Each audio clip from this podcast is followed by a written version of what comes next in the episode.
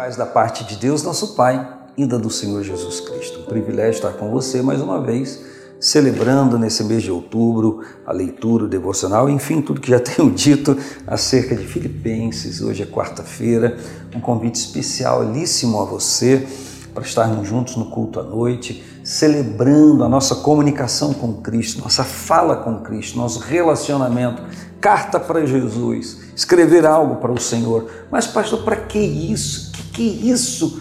É orar, escrever, falar com Deus. Tem coisas que as pessoas têm dificuldade de falar pessoalmente, não tem? Mas no zap às vezes escreve, não é assim? Então, é uma maneira de comunicação com o Senhor Jesus, nós estamos apregoando isso não é? nosso relacionamento com o Senhor Jesus, nossa comunicação com o Senhor Jesus. Venha, vamos celebrar essa bênção de Deus na nossa vida.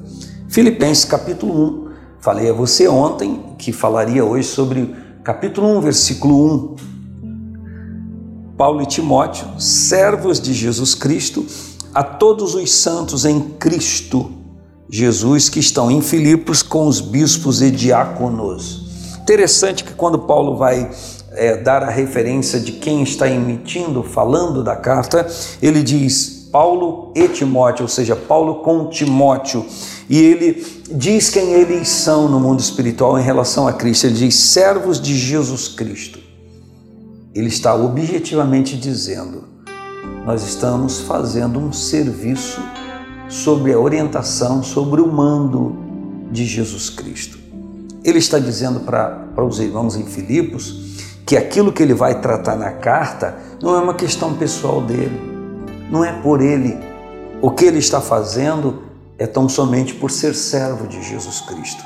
Então, na verdade, o que ele diz é Jesus Cristo quem está mandando isso para vocês. Eu sou apenas o escritor, eu estou apenas escrevendo aquilo que Cristo lhes manda dizer consegue compreender isso, essa verdade? Quando eu digo consegue compreender, não a parte escriturística, não a parte escritural, não o sentido, mas viver isso. Quando você lê as Escrituras, você consegue recebê-la não como sendo um escrito de Paulo, mas como sendo um escrito do Espírito Santo para você. Esse é o sentido que eu estou falando.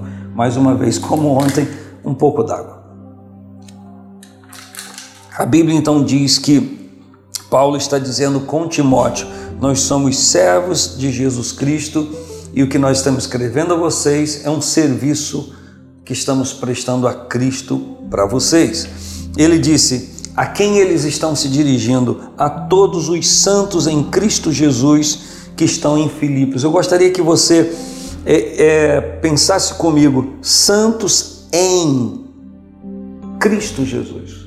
Quando ele usa a expressão santos, ele está falando pessoas que são santas. E a palavra santa no original fala de uma separação, de uma decisão de me separar para ou de. A expressão santo significa separado para ou separado de. E no caso aqui tem um sentido duplo: separado de do mundo e separado para Cristo. Então eu estou separado do mundo no sentido da minha vida prática e separado para, consagrado a, consagrado ao Senhor Jesus. Então ele fala aos servos de Jesus Cristo, a todos os santos em Cristo Jesus. Então ele está querendo dizer que não há possibilidade de ser santificado ou de ser santo no, no sentido de ser separado, a não ser em Cristo. É em Cristo que nós conseguimos nos dedicar a Deus. E é por Cristo que nós conseguimos estar unidos a Deus. E a Bíblia então diz que ele diz a todos os santos em Cristo que estão em Filipos com os bispos e diáconos. Está dizendo de um grupo de pessoas que está servindo a Deus com outras pessoas juntas ou junto, um grupo. E quando ele fala de diáconos e bispos, ele está falando de uma liderança da igreja. Interessante isso, não é? Que ele está falando de escrevendo a irmãos que estão é, que são santos em Cristo, junto com os bispos e diáconos da igreja.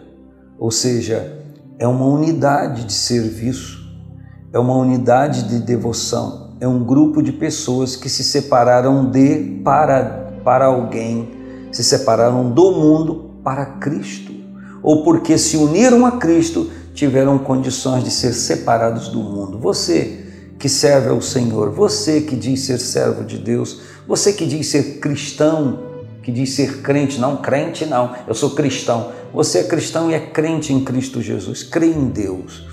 A sua vida, ela foi separada do mundanismo para servir a Jesus Cristo. Você é santo em Cristo. Olha, quando estou em Cristo eu sou santo, mas quando não estou em Cristo eu volto a fazer as mesmas coisas. É exatamente isso que eu quero acentuar a você. Você está sempre em Cristo? Ou às vezes não está em Cristo? Eu preciso que você compreenda que o que eu estou falando não é um julgamento, mas é um pensamento, é algo para fazer a gente pensar. E você acha que enquanto falo isso a você, não tenho que pensar na minha vida? Claro que eu tenho que pensar eu quero lhe dizer que não estou ministrando a você ou compartilhando uma palavra daquilo que eu vivo, eu estou compartilhando daquilo que eu preciso viver. Eu não estou apregoando a mim, estou apregoando a palavra e tão, tanto quanto você precisa viver, eu também preciso. Agora eu quero estabelecer hoje uma, uma diferença ou falar sobre algo que preciso falar que é muito antigo no meio evangélico. Algumas pessoas que é, são tidas como pessoas que tiveram a vida mudada por Cristo, às vezes se autodenominam pecadores arrependidos. Quem é você? Não, sou um pecador arrependido, dizendo assim: eu não estou mais vivendo em pecado, eu me arrependo dos pecados que eu cometi. Isso até em algum momento na Bíblia dá a interpretação, dá a entender que a vida de alguém foi mudada e por se arrepender dos seus pecados mudou de vida. Mas a Bíblia nunca nos informou que a gente deveria nos autodenominar pecadores arrependidos. Esse é um jargão, uma frase criada na igreja há muitos anos atrás, há muitos anos atrás, que se acentuou, se acentuou principalmente no final do, do século XX, que se acentuou demais na, na, na referência ou na inferência a alguém. Mas quando nós vamos ler as cartas apostólicas, em nenhum momento você vê isso escrito. O que você vê escrito é o que está aqui: aos santos em Cristo Jesus. Será que falar que eu sou pecador arrependido, de certa forma, não me dá o álibi de dizer ou de permitir-me dizer que às vezes eu erro ou peco mas eu sou um pecador arrependido, como a frase que muitas pessoas se utilizam. Não, é, a pessoa transgrediu, mas ela se arrepende sempre do seu pecado. Então, o arrepender-se sempre do pecado me dá condições de estar sempre pecando, e porque eu estou sempre me arrependendo, isso me coloca num patamar de santidade? Será que é isso? Eu estou sei, mexendo com você para a gente pensar, é para a gente raciocinar sobre o assunto. Ou como a Bíblia diz, como Paulo escreve, Paulo e Timóteo, servos de Jesus Cristo, a todos os santos em Cristo Jesus, que estão em Filipos com os bispos e diáconos. O que Paulo está dizendo? Reitero, que não há condição de ser separado para Deus fora de Cristo, que só em Cristo nós conseguimos ter uma vida de santidade. E só em Cristo nós conseguimos ter uma vida consagrada para Deus e a Deus. Então eu não sou um pecador arrependido, eu sou um santo de Deus. O problema todo é que quando a gente fala santo de Deus, a pessoa logo é, pensa nas imagens de escultura que se, que se diz que são santos. Até mesmo a inferência que se faz a essas, essas imagens que representam uma pessoa que viveu em algum tempo não está querendo dizer que santo é aquilo, aquela imagem, aquele material. Talvez estejam se referindo à vida de santidade que a pessoa viveu. Talvez seja isso. Agora, falar que nós somos santos em Cristo nos atribui alguma malignidade, alguma a, a, a, algo, um elemento estranho àquilo que deveria ser a nossa comunicação. Quando Paulo fala da comunicação de um ao outro, chamar de santo de Deus, filho de Deus, servo de Deus, está representando, trazendo à tona o entendimento que aquela pessoa está consagrada ao Senhor. E a, a palavra consagrada vem do Antigo Testamento, quando se ungia pessoas e objetos para uso exclusivo de Deus. Então, quando ele fala a todos os santos que em Cristo Jesus que estão em Filipos, ele está dizendo: vocês que são de uso exclusivo de Deus. E aí, numa linguagem neotestamentária, vocês que têm o Espírito de Deus na vida de vocês, que são casas do Deus vivente, tabernáculo do Deus vivente, exclusivos dele. Só ele habita em vocês e mais ninguém. Eu penso ser essa a ideia e o pensamento que Paulo está querendo inferir aos irmãos que estão em Filipenses. E aí? Você é um pecador arrependido?